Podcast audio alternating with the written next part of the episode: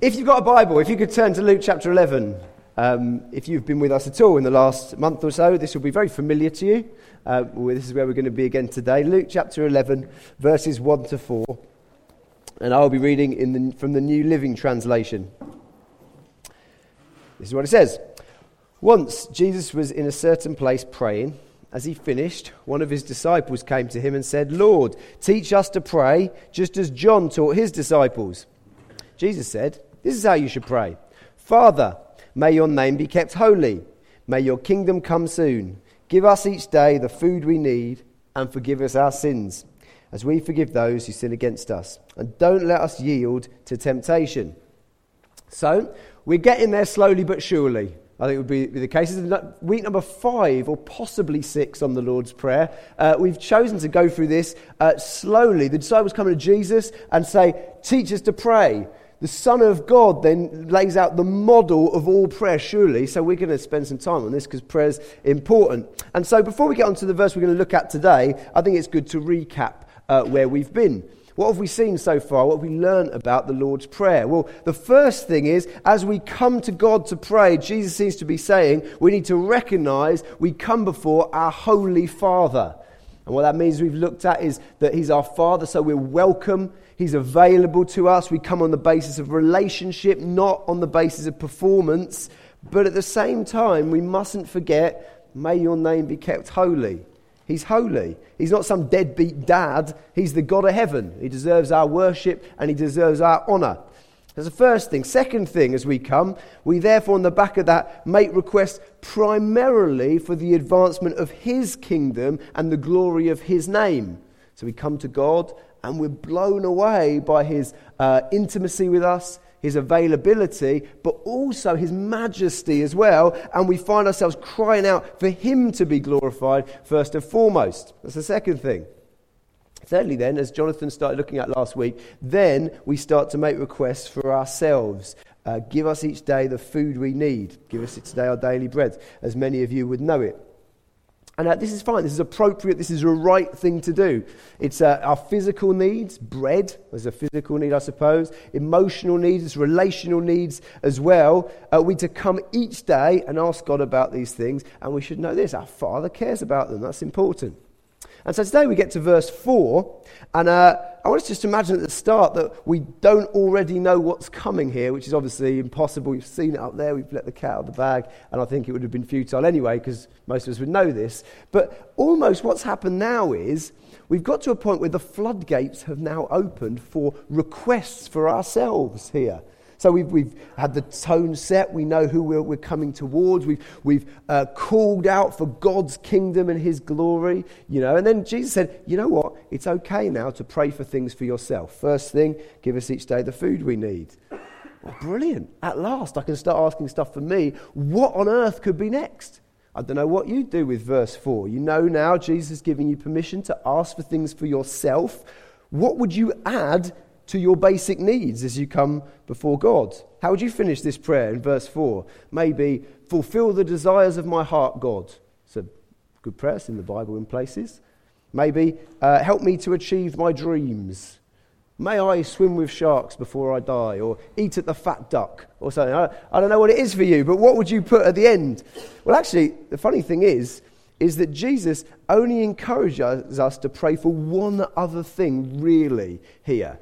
He says, Right, it's okay to pray for yourselves. And I've got two prayers I want you to pray. One is for your daily needs, give us each day the food we need. And the other is actually to save us from the ravages of sin. That's what Jesus tells us to pray.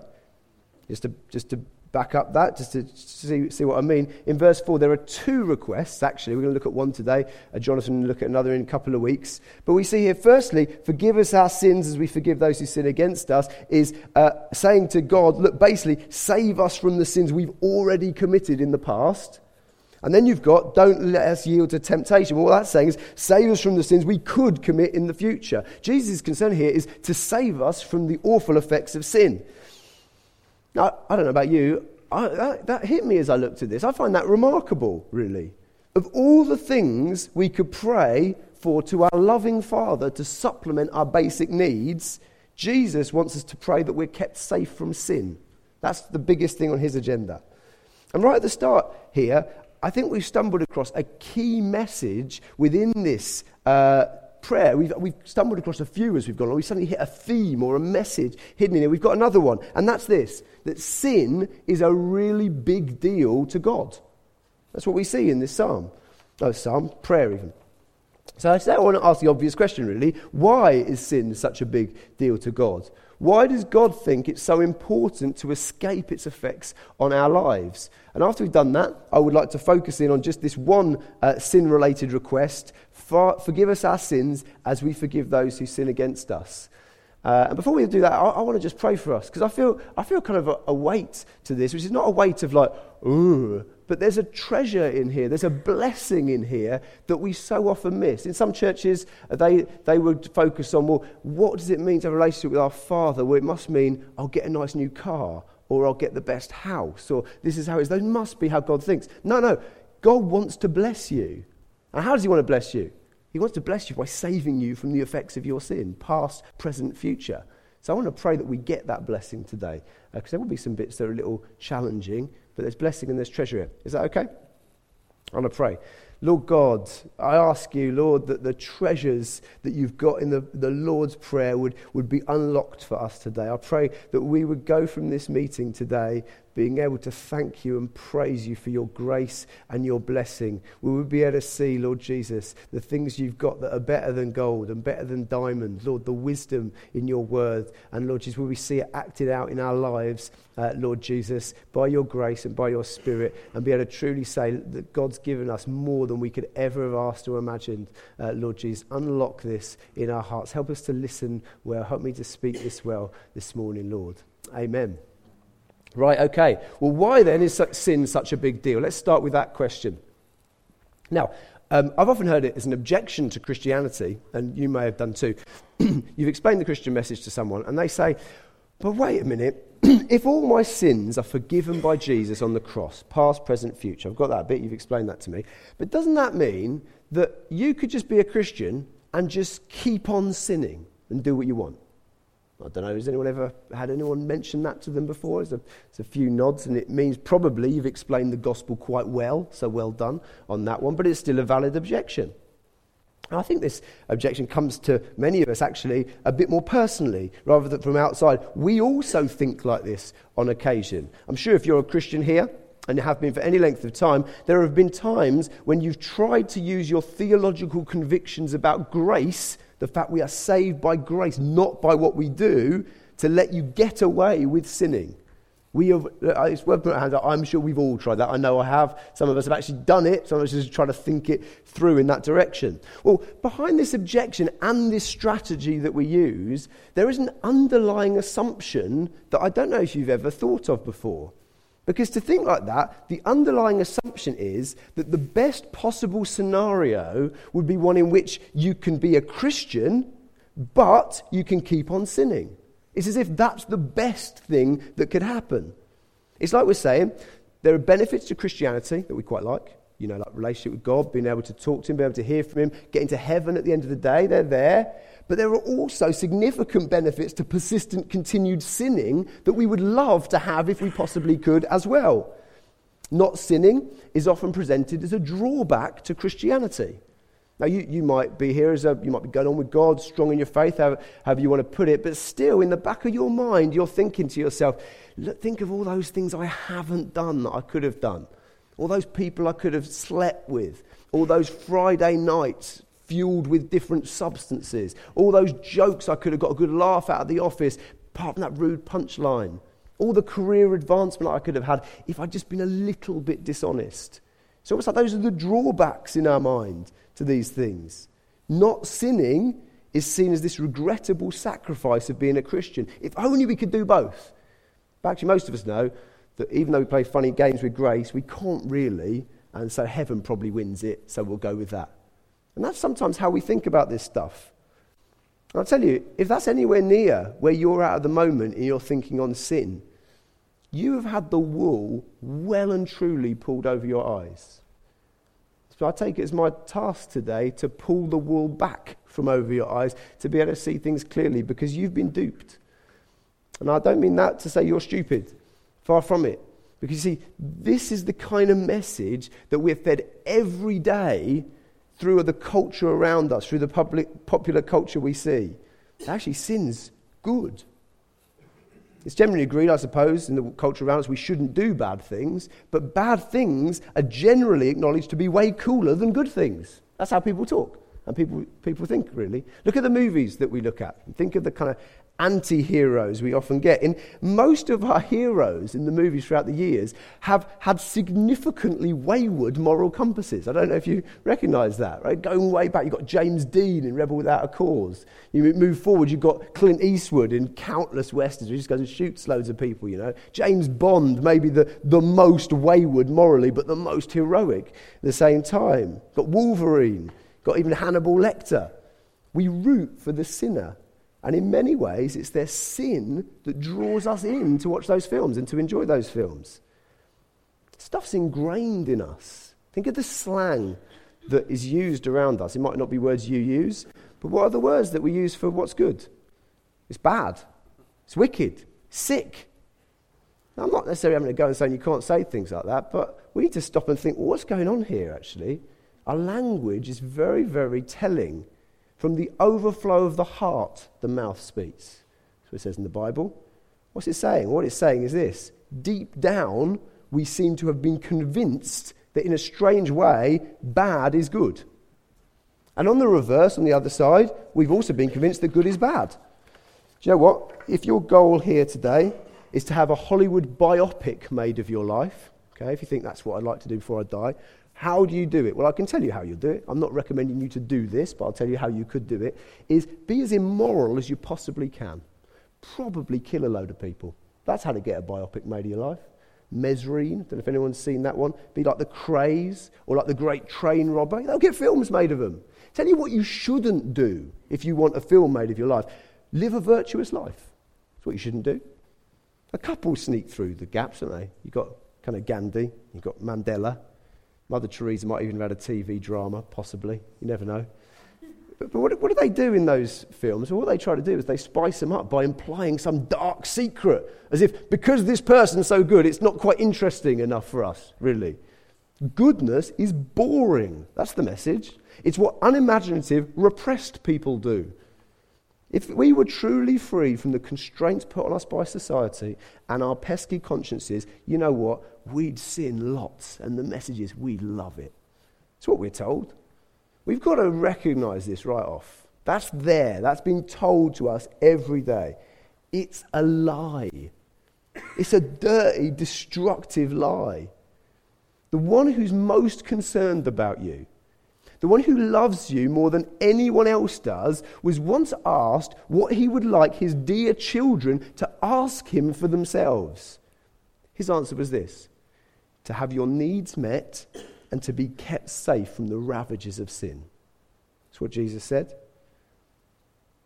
God's not just a just judge who knows he must punish sin. No, he's the all wise God who sees very clearly the devastation that sin's caused and continues to cause in our lives, and he longs for his dear children to be free from it. He doesn't secretly think, if only I wasn't so just, my children could really have a good time and sin lots and still know me. No, he doesn't think like that. He knows sin destroys us. I might be the only voice that you will hear this week that will tell you this. But we need to hear it because we're being bombarded with other stuff and it ruins our thinking. Let's reflect on this a little bit more by looking at the story in the Bible where probably this is made most clear the effects, the disastrous effects of sin. And it's the story where sin first appears in the Bible. It's the very, very beginning. Uh, in the Genesis story, in the, in the story of the fall. Now, many of you know the basics of the story. God makes the world, world is perfect, people are sinless, they have a perfect relationship with God, yet they sin. They disobey God. And from that point, the story charts then, I think, three main consequences that sin has, all of which are awful. Number one, sin separates us from God. Genesis 3:23. So the Lord God banished them from the Garden of Eden. Now, if you know the story, you, will kind of you'll be able to identify with this. But the garden was the place that represented the place where humans and God were totally together, like that. God walked in the garden, He talked with them in the garden. It was a place of intimacy. They were at home with each other. And therefore, as they're banished from the garden, what's being said there is God saying that relationship is now over. There is now separation, not intimacy.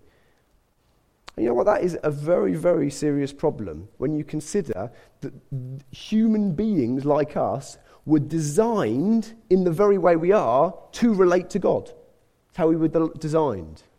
We were designed with our kind of mental faculties and our physical bodies and our emotional uh, things and the spiritual things, the way those things combine. We were designed to relate to God. The one thing we cannot do because of our sin. That's serious. Our fullest joy is found in finding Him, in being in a close relationship with Him, and suddenly our sin separates us from Him.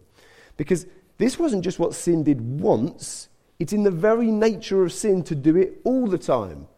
Isaiah chapter 59, verses 1 to 2. Isaiah says this Surely the arm of the Lord is not too short to save, nor his ear too dull to hear. But your iniquities, which means your sins, have separated you from your God. Your sins have hidden his face from you so that he will not hear. Sin separates us from the God we were made to be close to. Sin destroys us. That's the first one. Second one is this sin destroys our relationships with each other.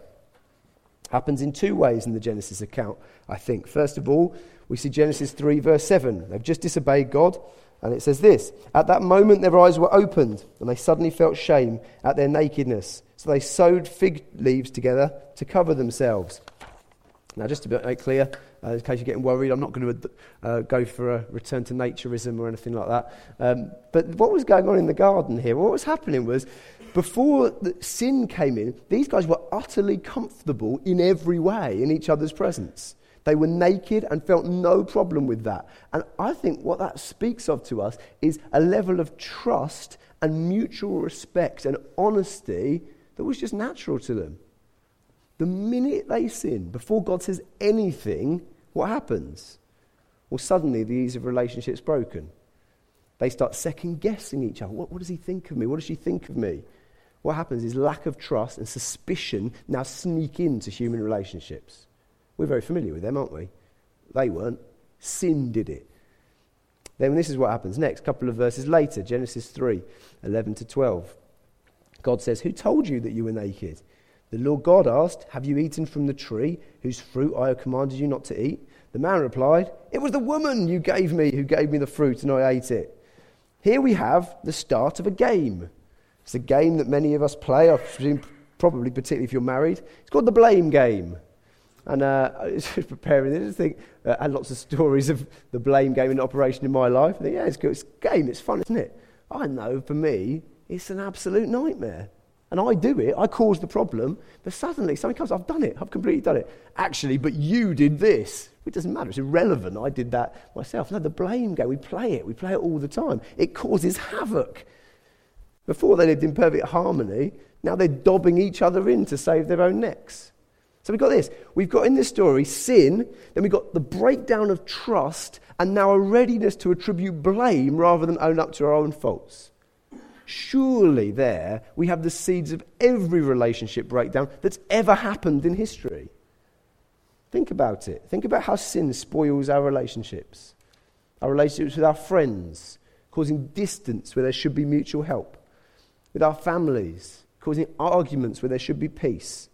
With our partners, causing mistrust and suspicion where there should be love and companionship.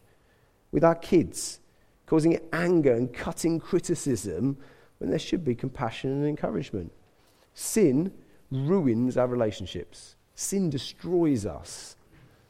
Third thing we see in the story, and I'm not saying it's the worst thing, but it's the thing I think that hits me hardest in this, is that also sin corrupts and degrades us as we sin. It's a direct effect on our lives and who we are, actually.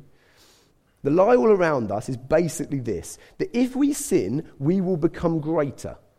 We might not be so pious. We might even hurt a few people, but we will be the authentic, noble savage, the authentic human being, carving our course through uh, our lives and through the world.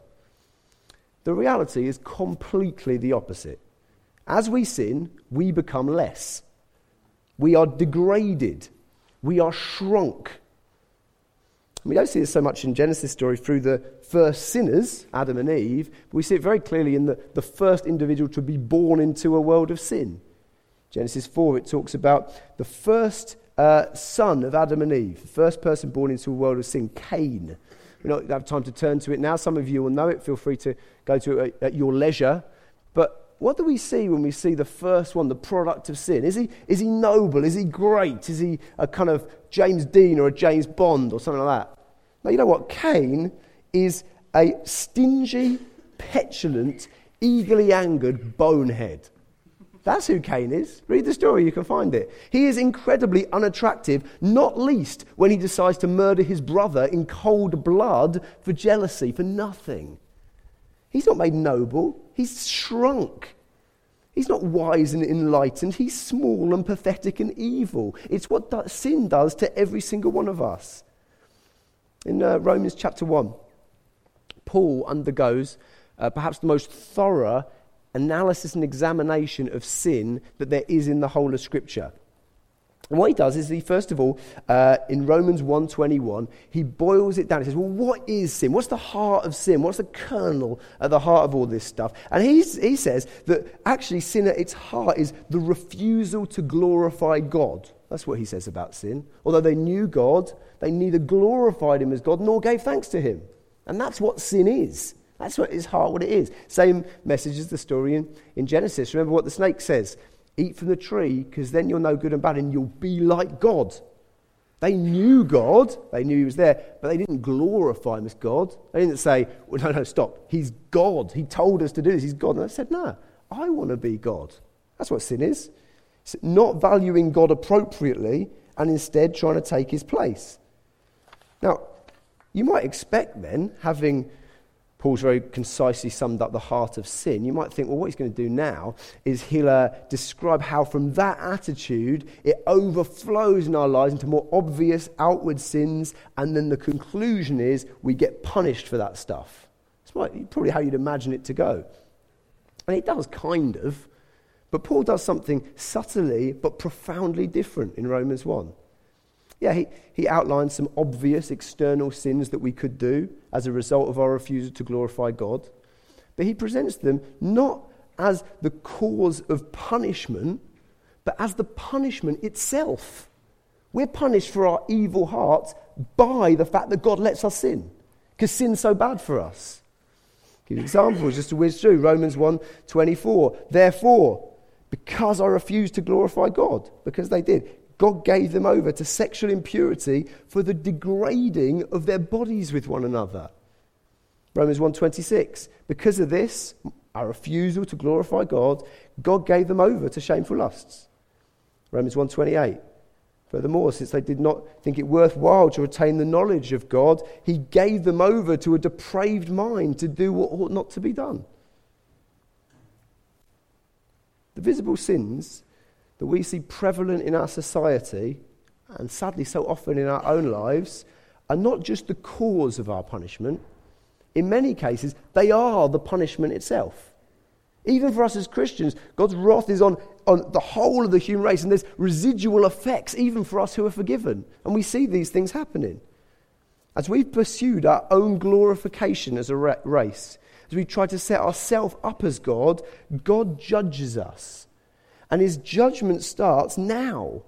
What he does is he withdraws the protecting hand of legislation, of societal disapproval, even allowing our consciences to become completely seared. And he gives us over to the things we want, knowing, horrified, but knowing those things are going to degrade us, those things are going to make us less. I can't think of a worse punishment. It's a horror. But maybe what's most horrific is we revel in it. We're proud of the things that are destroying us. Look at this all around us. But it's not just around us, it's in us as well. It's like we've been turned into pigs and we laugh at the people walking past because they can't enjoy the mud like we will.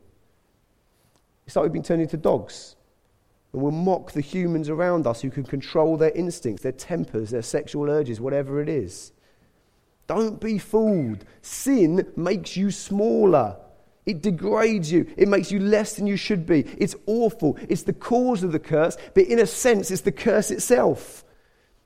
If only we'd have God's perspective, we'd realize that just as we desperately need our next meal, we also desperately need to be rescued from the ravages of sin. It's a very real respect in which every time I sin, it's like I'm drinking poison. Poison that destroys me and all that's most dear to me. The best of both worlds is not to know God and get to heaven, but to sin as much as we can till we get there. And get there with kind of a wink, no, I cheated the system. Fantastic. That's not the best of both worlds. The best of both worlds is that we know God as our Father through Jesus and we're saved from the poison. That we receive the antidote for what we've done and what we've drunk and we don't drink anymore. And the wonderful news of Christianity is we can know this. We can truly be rescued from the awful effects of our sin, both sins we've done and helping us more and more in the future. So, in the time left that we have, I want to then relate this then quickly to the prayer, forgive us our sins and forgive those who sin against us. How then, on the basis of all that, should we pray this prayer? I think to pray it, we need to understand two things. That's what we need to do. And the first might sound a little bit strange, but it's absolutely vital. To come before God and pray, forgive us our sins as we forgive those who sin against us. As Christians, we must recognize that we've already been forgiven. We've got to do that, or this whole thing is going to get very, very skewiff very quickly. And actually, we see this in the prayer. This is not, it might sound odd in the way it's, it, it comes up. We'll come back to that in a minute. But you see it in the prayer. Look at the order of the prayer. The, the Lord's Prayer would suggest that the only people who can pray, forgive us our sins, are people who can call God their Father. Seems to be what you see in the Lord's Prayer. And I'll be clear, I've said this before, I'll say it again. That's not everyone. I know there's a case in which God made everyone, and so in that case, he's a bit like a father to everyone. But that's not what Jesus meant by father. That's not what shocked the Jewish establishment when Jesus said, Abba, Father to God. Now, there's a level of intimacy here that for us naturally we could never expect. As sinful individuals, we could never approach God with this level of relationship and intimacy. It's because our sins have separated us from God. That's what we saw earlier. No, naturally, on the basis of how we've lived, the only way we would relate to God is as our judge. It's not a very attractive prayer. My judge. Well, how would that prayer go? Well, no, we wouldn't expect a kind of hug from him. We'd expect judgment from him on the basis of who we are and how we've lived. To be in relationship with God, we need our sins to be forgiven. We need them washed away. We need them to be seen as inadmissible evidence in the court of heaven. Otherwise, we just can't call God our Father. And therefore, the only way that prayer is possible is because Jesus himself paid that punishment to deal with our sins. I've Been asked again, recently asked this on Alpha. Well, how could one guy dying, which was very, it was terrible, it was awful, but like for six hours on a cross and a day before getting beaten up and stuff, how could that equate to the entire human race uh, and save them all? How does that work? The balance doesn't seem on there. Some of us may have seen the film The Passion of the Christ or know a little bit about Roman crucifixion and and the horrors that went on. But however big those horrors are, how, do those, how does one guy with those physical beatings equate to, well, that's enough to pay for the sins of the whole world? the reason is this is that what we see in crucifixion, all the, it, the, horrible film that it is, but I think helpful, the Passion of the Christ, it's, it's hard to watch. You don't see the full punishment there you see a graphic picture leading towards what was really going on spiritually to Jesus. And it wasn't less than that, it was far, far more. And we, I think we see it most clear as Jesus calls out on the cross, My Father, my Father, why have you forsaken me? Now think about that for a second. Jesus is the only one who could always say, My Father on the basis of what he'd done. He didn't need someone to fix a problem for him. He just came in naturally. My father, well, of course he's my father. And as he's on the cross, he starts praying as normal My father, my father. But then suddenly he realizes his father's gone. His father's absent. He's disappeared. The same separation that Adam and Eve knew as they were banished from that garden. The same separation that each of us feel as we experience the kind of existential angst or, or meaninglessness or fear that we have in our lives separated from God. But suddenly it encroaches on Jesus. And actually, he's no longer seeing God as his father. The horror, suddenly, is his judge infinite individual, Jesus, fully God, to experience what in essence on the cross was the essence of hell, well, I'll tell you what, that's enough for everyone. An infinite being sacrificed for as many finite beings like us as there could be. And that's what Jesus knew. It's a horrible thing. He wasn't judged for anything he'd done, but for the sins of the whole world. He paid our penalty. And if you're not a Christian here, or you're not even sure whether you're a Christian, you're thinking, well, look, I know my sin's a problem. Different suggestions what to do with it. What should I do with my sin? You've got two choices. I think there's only two. One is you deal with it yourself. If you choose that, if you want my opinion on the matter, sadly, I think that your sin will destroy you, both in this life and in the next life. The second way, I think it's the only other way, is to give it to Jesus. He's paid the punishment already once and for all, and you can know total forgiveness today. If you choose to trust Jesus today, you could say to him, maybe for the first time, Forgive me my trespasses, forgive me my sins, and you could know him saying, They're forgiven. Yes, I answer your prayer, you are forgiven. And a sign of that forgiveness could be that you then relate to God not primarily as your judge, but as your father. You could start praying this prayer as we've been explaining it over the last five weeks. Maybe for some of you, uh, you've come to this, you've been listening, think, yeah, but I've tried this prayer over and over again. I just don't get it. It doesn't make sense to me. It doesn't matter how long you've been coming to church. It doesn't matter how many times you've heard a sermon.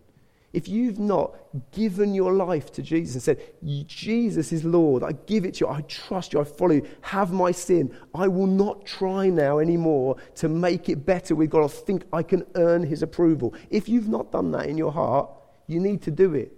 That's the thing. That's the important thing. And for those who take that offer, and actually for those of us who are already Christians who took that offer a long time ago, it's important to notice this. That relationship we have with our Father is not in doubt every time we come to pray. For some, we'd write this prayer slightly differently. For some, if we were judging on how we normally pray, the prayer, the Lord's Prayer, would run like this Forgive us our sins as we forgive those who sin against us. Father, may your name be kept holy. May your kingdom come. Do you know what I mean by that? We come before God, we think, I want to pray, but no, first of all, I'm, i need to make sure I'm confessed up to the eyeballs. Because otherwise, my status as child is up in the air. Look, God, you've sit there 10 minutes. Is there anything I need to confess for? Well, there's that. There's that. I might as well confess that as well. Phew, I'm done. Father. And, and our point is this we think that our status as children of God depends on our repeated confessions. It doesn't. It depends on Jesus' death on the cross that was done once for all 2,000 years ago. You can never be removed from God's family once you've come into God's family. It does not depend on whether you're up to date with your confessions of sin. I've got practical advice for you in this. And I've tried this. I tried this for a while. It was quite tricky for a while, actually to get myself out of a habit. But I'd recommend when you come to God to pray, to resist the urge to start your prayer times with confession.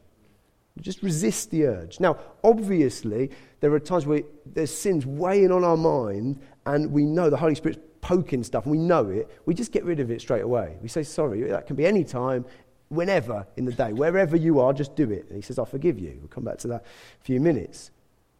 However, we don't need to spend the first 10, 20 minutes digging around for ages for every memory of every possible thing we might have done wrong since we last confessed our sins. No, we come before God, we rush in because He's our Father, we praise Him, we start praying for His kingdom, we, we know He loves us, so we want, He said, Give us our daily bread, Lord, we need this. And you know what? The Holy Spirit is well capable of then saying, Yeah, but there's this. And then we say, And you're God, and I'm sorry. Oh, yeah, and you're my Father, I'm forgiven. That's how we do. I'd encourage that as a, as a piece of advice for praying. I think it, if your prayer has got too unbalanced in that way, I think it's helpful.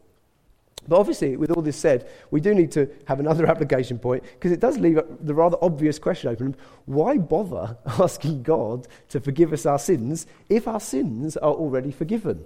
So, the first thing we need to know as we pray this prayer is we're already forgiven. Secondly, we need to know we still need to uh, come before God and say, Forgive us our sins as we forgive, as you we forgive others. Why?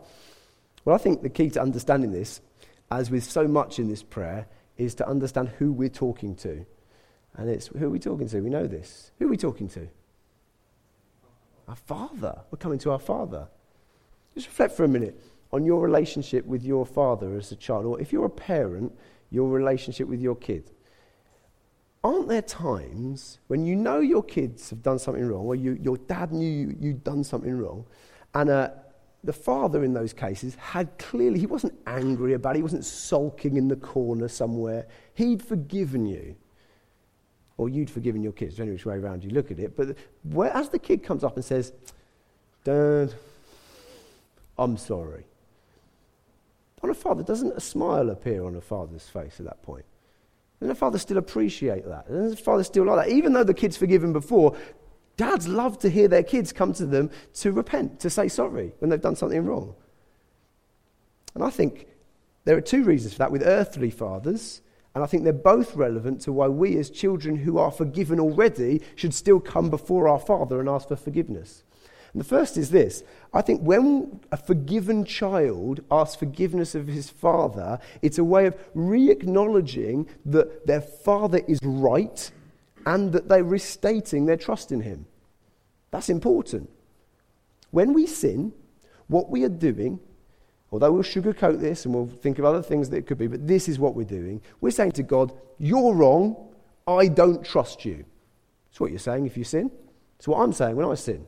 I think, oh no, it was complicated. No, it really was as simple as that. You're wrong. You told me this is bad for me. It's not. It's good for me. I'm going to do it. I don't trust you. And coming and asking Him for forgiveness is basically restating our trust in our Father and telling Him we acknowledge again that He is right. God loves that. Not least because He knows that trusting Him is going to lead us to joy in our lives. That's one reason. Second reason is this a forgiven child asking forgiveness of his father is basically coming to his father or her father for help to change and live differently in the future. If we come and ask for forgiveness, it implies we want to help. So we want help to stop doing this stuff in the future. Now, the next prayer in this, uh, in this uh, next request in this prayer makes this more explicit, and I don't really want to tread on Jonathan's toes in a couple of weeks about leading us not into temptation. But all I'd say is this on this one. It will be very difficult for us to change and become more like Jesus if we don't admit we've done anything wrong when we sin and haven't done anything that's worth forgiving. As we repent of our sins daily, we need to listen to the Holy Spirit's voice as we say, Forgive me for this, Lord. I'll tell you what he'll say first I forgive you, you're forgiven. But then we need to listen to what he's going to say next. Of, and you know what? Why don't you do things like this now on? This will help you. Why don't you actually just stop doing that altogether? Or why have you thought about this? Or have you thought about this? We listen to the Holy Spirit because as we come forgive us, we're thinking ahead. We want to change, Lord. And this is absolutely vital because even though the forgiveness we receive in Jesus is absolutely thorough and full, I'm not lessening in any way the work of the cross. No, it's thorough forgiveness on the cross. But actually, that does not mean that it automatically covers every effect of sin in our lives. You know what? We can be totally forgiven in relationship with God all of that stuff, and still degrade ourselves and hurt others around us through our sin. The sins we do, even as Christians, are still venomous poison. So when we come to God and ask Him to forgive us, what we're saying is this God, we are so sorry. Please don't let these sins take root in my life in such a way that they become habits that then define me and shrink me and make me less than I was made to be. Praying forgive me is like drawing a line in the sand and saying, I want that mistake to stop right here. I don't want it to infect my whole life. I don't want it to, to infect those around me. Limit its damage on me and on those around me by helping me to change and live differently. Actually, it's as we come daily and regularly to repent of our sins, often that God's grace is poured out on us to sanctify us, which is a biblical word for saying to make us more like Jesus, to sin less. Very famous verse, but it's a, it's a great one for us as we draw to a close. 1 John 1, verse 9. If we confess our sins to him, he is faithful and just to forgive us our sins. We knew that. He did it on the cross. And to cleanse us from all wickedness. There's grace for us as we come and pray, Father, forgive us. Now, as I conclude, I'm, I'm aware that there is a glaring omission from this talk. I haven't had any time to deal with the clause at the end of the verse, as we forgive those who sin against us. And I, I apologise for that. I knew that in my notes before. We weren't going to have time for that. It's an important clause. It's important to, to look at that. And if you're interested in that, if you're worried about that, it's good to talk to someone and do some study on that. I could definitely recommend you some books and some sermons on that one. All I would say on it is this I'd like to flag up that really, and maybe it's all that needs to be said for the moment, unforgiveness is a sin like getting drunk or having sex with someone you're not married to. It's a sin. Actually, uh, well, it's important to say we're not forgiven because we forgive others.